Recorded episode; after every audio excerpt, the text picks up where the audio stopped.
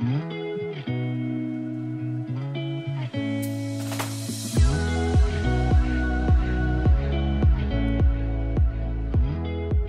大家好，我是 Annie。今天的这一集就是要延续上一集，上一集我们在讨论一些爱情语录嘛，就是比较深入而且偏理性一点点的，在探讨这些爱情语录真正的含义。那录这一集的原因是，其实我觉得就是语录，它之所以是语录，它必须要可能要有一些包装啊，或是要有一些修饰。但当你在把这些语录当做是你人生励志的一个目标的时候，其实你要去思考看看，它里面提到的那些名词，它所象征的意义，对你来说，你连接到你的生活经验，或是你现在生活中正在追求的人事物也好，是对应的是什么样的一个事情？那你要怎么样？把这句语录消化成适合你自己的样子，然后来鼓励你的生活更有动力的向前，是这两集想要带大家去探讨的。就并不是要说哪一句话好，或者是哪一句话不好，然后我支持哪一句，我不支持哪一句，并不是这样。只是说我们想要去探讨这一句语录，它更深层，它想要传达的东西。那你也可以去思考看看。它对你而言是不是适合的，或是连接到你生活的什么事情？因为对我来说有连接，不见得对你来说有连接。那对我来说没什么连接，对你来说或许有连接。所以每个人的解读可能都不太一样。那也欢迎大家分享给我，你觉得你的生活当中、你的人生当中，对你来说很重要的语录。对，我觉得其实有时候交换这个还蛮有趣的，因为。当你看到别人觉得很棒的句子、很棒的语录的时候，其实你有的时候也可以稍微了解一下这个人。对，而且其实常跟我互动的听众，我都多多少少都有一点点印象，所以，诶，你也可以跟我分享你喜欢的呃哪一些句子，那让我也可以更了解你。这样，好，那今天一样也是跟大家讨论个三四句吧。第一个是一个系列，这个系列我觉得它讲的有一点点就是偏颇吧，就我觉得它定义的这些事情并没有这么非黑即白。好，我先来讲这个系列是什么，就比如说像是幸福就是你喜欢黏着的那个人永远都不会嫌你烦。好，可以仔细想一下，或者是说真正爱你的人不会让你一个人难过。或是我明白你会来，所以我会等。好，这三句大家可以想一下。其实我觉得这个真的有一点点太非黑即白了，就是好像另一半要很全面，然后无时不刻都很了解你的这种感觉。其实这会让人家有一点觉得有点压力，对不对？就是永远都不会嫌你烦。其实你仔细去思考看看，你有没有曾经觉得你爸妈很烦？你有没有曾经觉得你朋友很烦？你有没有曾经觉得你伴侣很烦？应该多多少少都有吧。所以，呃，你喜欢的那个人一定要永远都不嫌你烦，你才会觉得很幸福吗？然后他说的那个第二句就是：真正爱你的人不会让你一个人难过。你仔细去想想看，你爸妈有没有让你一个人难过过？应该有吧。就是可能骂你的时候，你受委屈的时候，你多多少少都一个人难过过。而且一个人难过就是不好的事情吗？其实有时候我觉得不一定，因为那个难过不见得会是永久的。像其实我觉得我很需要。一个人难过，一个人哭的时间，因为其实对我来说，我要能够把我心里面在想的事情去告诉另外一个人，对我来说是比较难的，而且我会觉得说，就是呃，没有人有义务要完全的理解我，所以我有时候会选择一个人难过，反而让我。会比较舒坦一点，就是让我把这段时间赶快过去了，我就会觉得好一点。然后反而别人来关心我，是别人来问我还好吗什么的，来开导我，我甚至有时候反而会觉得有一点点压力。所以其实我觉得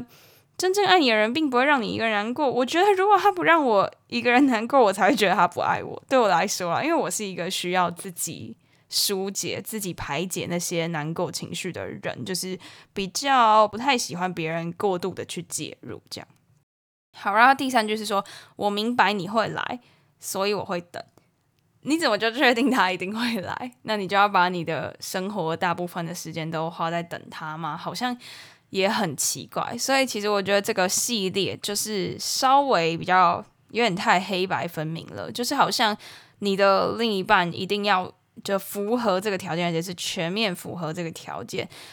所以我觉得在看这一种系列语录的时候，你可以去思考说，其实。呃，每个人都是独立的个体，并没有说谁就是为了谁而存在，谁就是一定要怎样怎样怎样。就是当如果另一半没有办法随时去陪伴你的时候，你也可以照顾好你自己。就很像呃，我们上一集最后一句讲的说，理想的爱情是两个人的时候有彼此，一个人的时候有自己。就是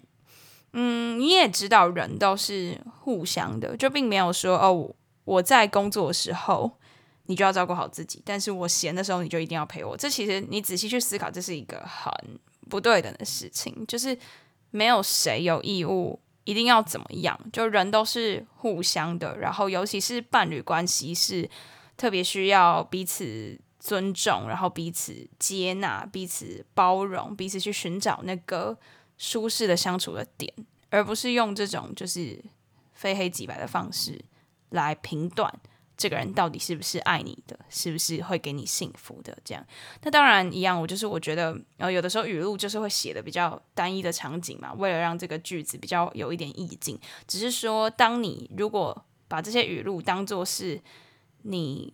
就是在思考你的爱情的本质的时候，你可以去思考看看，它对你而言，你应该要怎么样去解读它。好，那我觉得。如果要讲说比较那个平易近人、白话文的方法，可能是说哦，如果有人没有按照你所希望的方式来爱你，那并不代表他们没有竭尽所能的爱你。就这个可能是我觉得刚刚前面那个系列，你可以用一个比较白话文的方式来解读它，就是我刚念的这一句：如果有人没有按照你所希望的方式来爱你。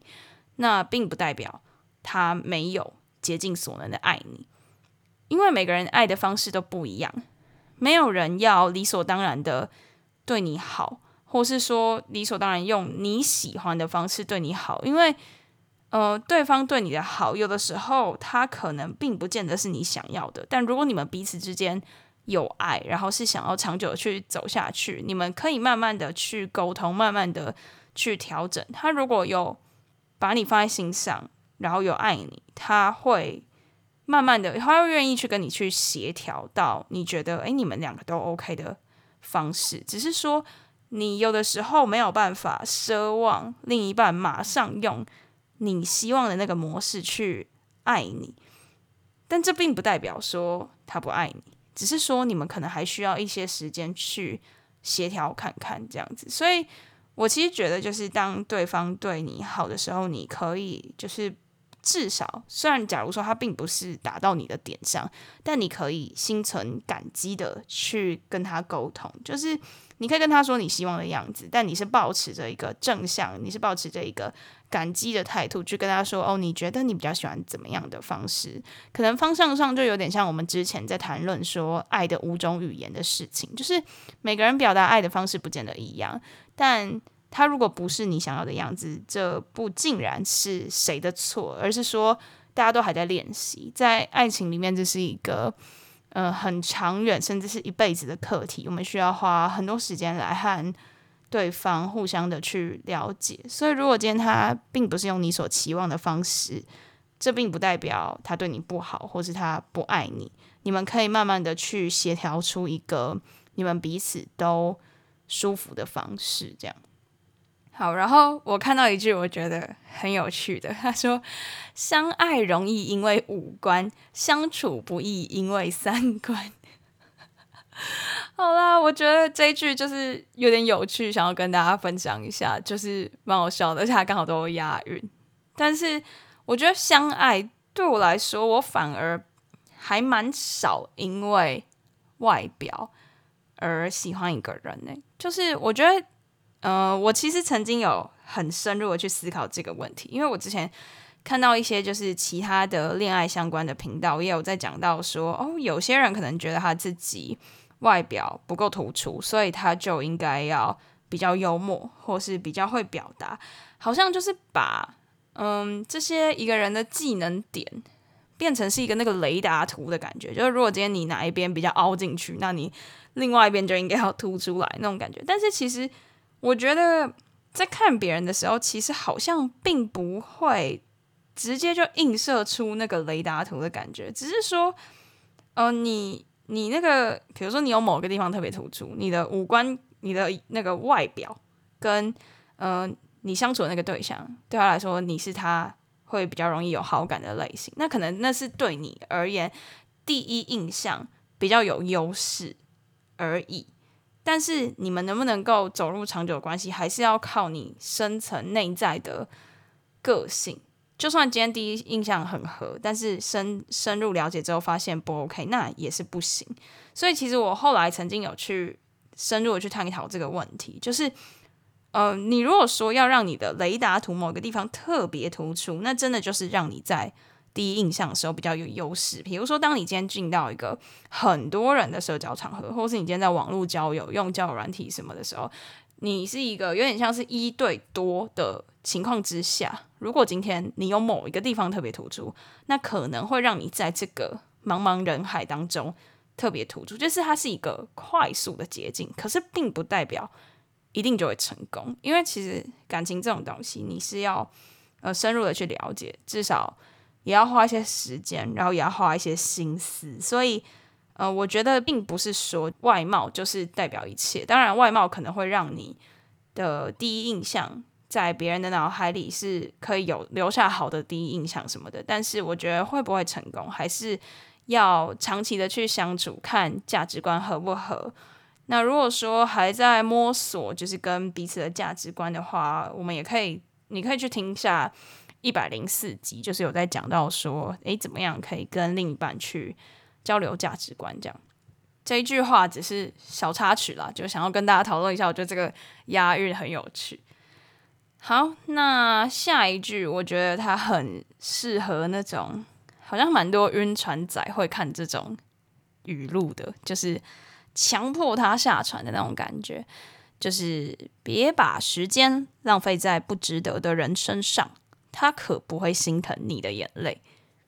对，这种很适合那种就是下不了船或者是分不了手的那一种人。我觉得这也没有什么，这一句还蛮中性的。就如果你需要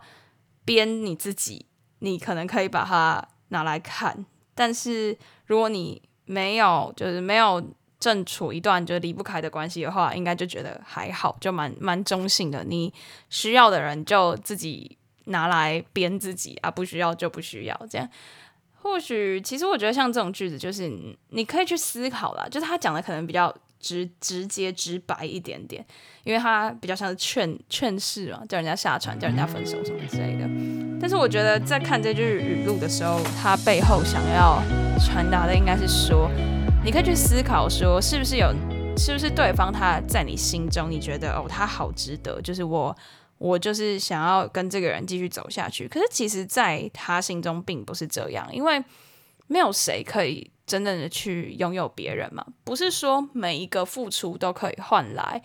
相对应的回报，因为人也是有选择权的，并不是说我付出给你，然后你就一定要也对我。是一样的好，就是不是每个人都都是这样子做的，而是说你们如果今天刚好，哎，你们彼此都愿意一起去经营一个更长久的关系，那当然是很好。但如果说哦，有一方他并不是跟你是心甘情愿的这样子互相的去付出，互相的去经营，那可能你们现阶段就没有那么适合，因为其实。只有一个人单方面的付出是没有办法获得一段好的感情的，那还不如你去把时间好好的留给自己，投资自己，好好的爱自己。那投资在自己身上是绝对不会错的，你总有一天会得到你投资自己、你爱自己之后的收获。这样，对。好，那最后一句呢，比较长，他应该也蛮多人会看过这系列的语录，就是什么对的人、错的人之类的。好，我先念一下这一句。他说：“对的时间遇见对的人，是一生幸福；对的时间遇见错的人，是一场心伤；错的时间遇见错的人，是一段荒唐；而错的时间遇见对的人，是一声叹息。”我觉得啦，没有什么对或错的问题，就是你们当下适合或不适合而已。因为其实，即便你们现在适合了，过一段时间，成长的速度、想法变化不一样，也有可能分开。那你们现在不适合了，如果你们哦往后几年有了一些心态上的改变，也有可能你们会变成适合。所以。两个人之间的相处，并不是一瞬间、一时半刻就可以去评断对，或是评断错。只有说你们适不适合，还有你们有没有想要继续为了这段关系而去努力，并不太会因为一个选择或是一个决定就定下。终生就是不会说马上你就是对，马上就是错，还是需要花时间去经营、去沟通，然后两个人各自有一些成长。那花过的这些时间都会让你自己变得更好。我觉得就是我之前常讲，就我觉得每一段爱情都是我们可以成长的养分。那这个养分并不见得只是在爱情身上，有时候会帮助到你自己事业啊、生活啊。的一些想法上的升华，所以其实我觉得走过的路都不会变成是荒唐，也不会是遗憾，也不会是叹息。如果你可以把它转化成是一个正面的能量，然后帮助你继续向前的话，我相信那一份曾经让你觉得不开心的事情，它其实到往后都会成为你成长的动力，只是它。不见得是马上一时半刻就会显而易见的，但它会潜移默化的在你的生活当中产生了一些变化，然后让你成为一个更好的人，去面对以后的生活。这样。好，那这两集其实就是突然有点稍微认真的跟大家讨论了一下语录，因为我就是看到某一些 YouTuber 他们也会做什么。呃，探讨歌词不合理的地方，或是什么探讨偶像剧奇怪的地方，什么之类，我就想说，诶，其实爱情语录啊，也有蛮多可以去深入探讨的。那就像我最前面讲的，就是。语录嘛，文章这种东西，有的时候会有一些包装，或者是讲的比较夸饰的地方。那对我们而言，比较重要的是去，如果你想要把它变成是一个励志的，就是让你自己变得更向前的一句话，那你可以去思考它里面的那些含义，对你的生活来说是对应到怎么样的事情，那它可以怎么样的激励你去变得更好。所以，其实无论如何，最终还是回到。我们自己是怎么样去思考我们的人生，然后我们的感情观、我们的人际关系等等的。那透过这些句子，或许你仔细的去思考，也可以反映出一些你人生的价值观、你对感情的价值观等等的。就是借由这些话，也可以去反思自己。这样，所以今天就跟大家分享这些句子。那如果还没有听上一集的话，也可以去回听上一集分享的几句话。这样。那在进入 Q&A 闲聊时间之前，别忘了追踪我的 IG Annie，你的爱情诊疗师，在那边会跟大家做一些日常的分享啊，也会跟大家有一些问答互动等等的。想要更了解我的话，欢迎追踪我的 IG。那另外呢，如果你正在为情所苦，可以加入我的 LINE 匿名社群，这是一个匿名的群组，那大家都会在里面互相交流、提问、讨论等等的。或许你现在遇到的问题，有人过去有这样子的经验，那就也可以给予你帮助；又或者是你自己的经验，也有可能帮助到其他人。那链接我都会放在下方的资讯栏，欢迎大家加入。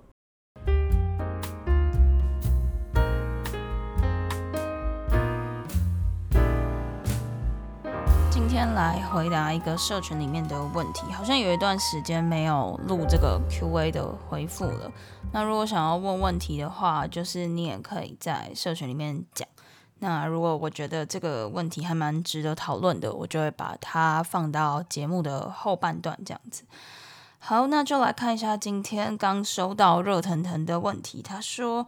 大家好，最近遇到一些问题，想要麻烦大家给点建议。大概在一年之前遇到一个女生，当时对她很有好感，也有聊天。”但在这过程当中，发现她跟前男友还藕断丝连，所以自己就主动跟她断了联络。那么最近呢，又因缘际会与她相遇，在这次的交流当中，觉得两个人都有一种熟悉的感觉。暧昧了一阵子之后，就开始讨论是不是要在一起，也确定了关系。那过没多久，女生却说现在确定关系让她觉得压力很大，身份转变为女友之后，反而没有以前的好感和喜欢。因为自己还没有想好自己想要的是什么，可能因为家庭的关系，让他觉得说哦，在一起之后就会对对方有所期待，那有期待就进而容易造成失望，所以需要一些时间让他自己想清楚。那也希望两个人的关系可以一切顺其自然就好了。那同时也觉得说，因为当时已经错过一次。这次就不想再错过，所以不想两个人就这样没了联系。所以他们现在两个人依然持续每天聊天，也有互相关心。出去的时候行为举止也都像是暧昧期。那请问这种情况是不是该继续？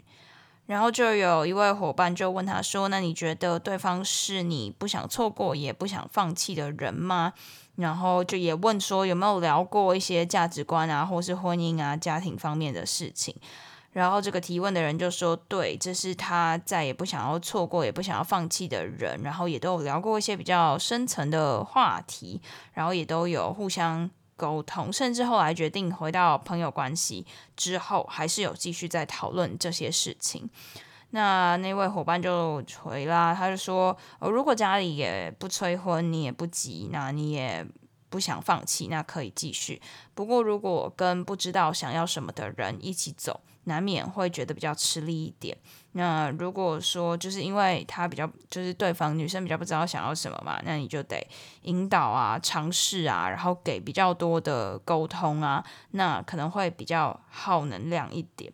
然后这个问问题的人他就说了，这一点他也有想过，他们之间发生了这件事，就是说哦，要先退回朋友关系这件事之后，也有在讨论。那对方是希望说可以用舒服的方式让两个人顺其自然的发展下去。那不论结果是什么，至少都是舒服的，因为他知道他自己在想法上面卡关。但是提问的这个人他也说，他也不太知道应该要用怎么样的方式来跟对方相处。怎么样都觉得有卡卡的，然后他们在聊天的过程之后之中也有聊到说，以现阶段他想谈感情的占比并没有那么重，然后觉得顺其自然的相处就好，或许哪天他想法就换了，所以这个提问的人他就很迷茫，不知道应该要怎么办。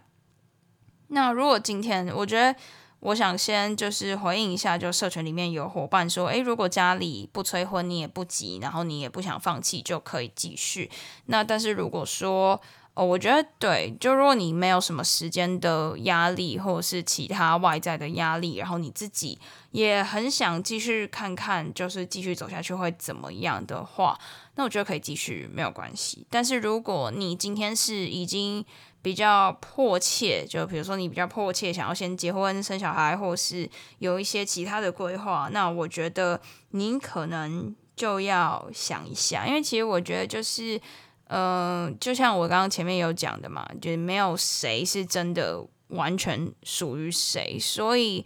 嗯，他就算跟你说好，他可以跟你好好的维持朋友的关系，也好出去也有暧昧的感觉。这也不代表他以后就这段时间过去了，他想清楚了，他就会跟你在一起。这并不是画上等号的，所以毕竟时间有限，所以你还是要去想说你自己的时间想要怎么样分配，因为他心里在想什么，只有他自己清楚。就是他到底是在就是把你绑在他身边呢，还是他其实。是真的还没有想清楚，不想要进入关系呢，还是他有其他的规划？这个我们都无从得知。所以，呃，我觉得就是在，毕竟你们现在也没有伴侣的关系嘛，所以我觉得还是看回归到你自己身上，你到底想不想要再花时间在这段感情上？那你能不能够尽可能的降低得失心的去跟他相处？我所谓的降低得失心，就是你不要急。就我觉得这种事情有时候反而慢慢来会比较好，因为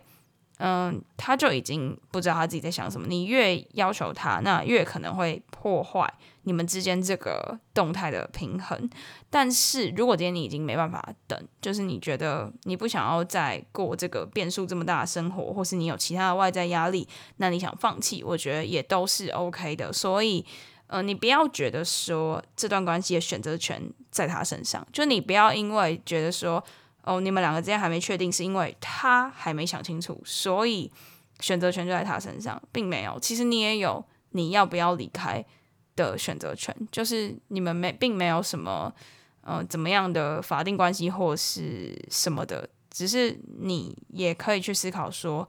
对你来说你。嗯、不想放弃，那你可以到达怎么样程度？如果今天你觉得这个平衡你已经被破坏了，就是已经让你会心里面很容易得失心很重，然后很容易会不太就觉得心里不痛快，或者是呃不想再等了，那你也可以选择离开。但如果你觉得哦都没关系，那假假如今天哦你付出了时间心力，然后他最后觉得你们还是不适合，然后还是选择分开，你也觉得哦 OK 没关系，你就是想试试看的话，那也可以继续这样。就其实我觉得要带到，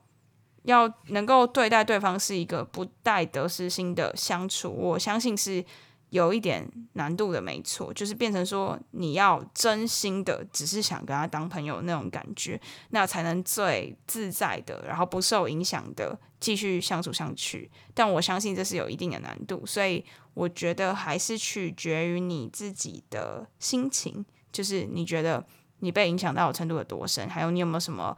迫切的外在压力？然后还有你会不会因为为了要跟他保持这个就是介于友达以上恋人未满的这个关系，会不会让你觉得很有压力？你会不会有其他你自己更想要做的事情？就是还是取决于你自己的决定，就是不要觉得说整个选择权都是在对方身上这样子。好，那以上就是今天回答这个问题的回复。那今天这一集就差不多到这边。那今天的分享就到此结束啦。喜欢的话，别忘了动动小手到 Apple Podcast、Spotify 给我们五星评价留言，也可以小额资助我们继续创作。感谢大家的支持，那我们就下集见啦，拜拜。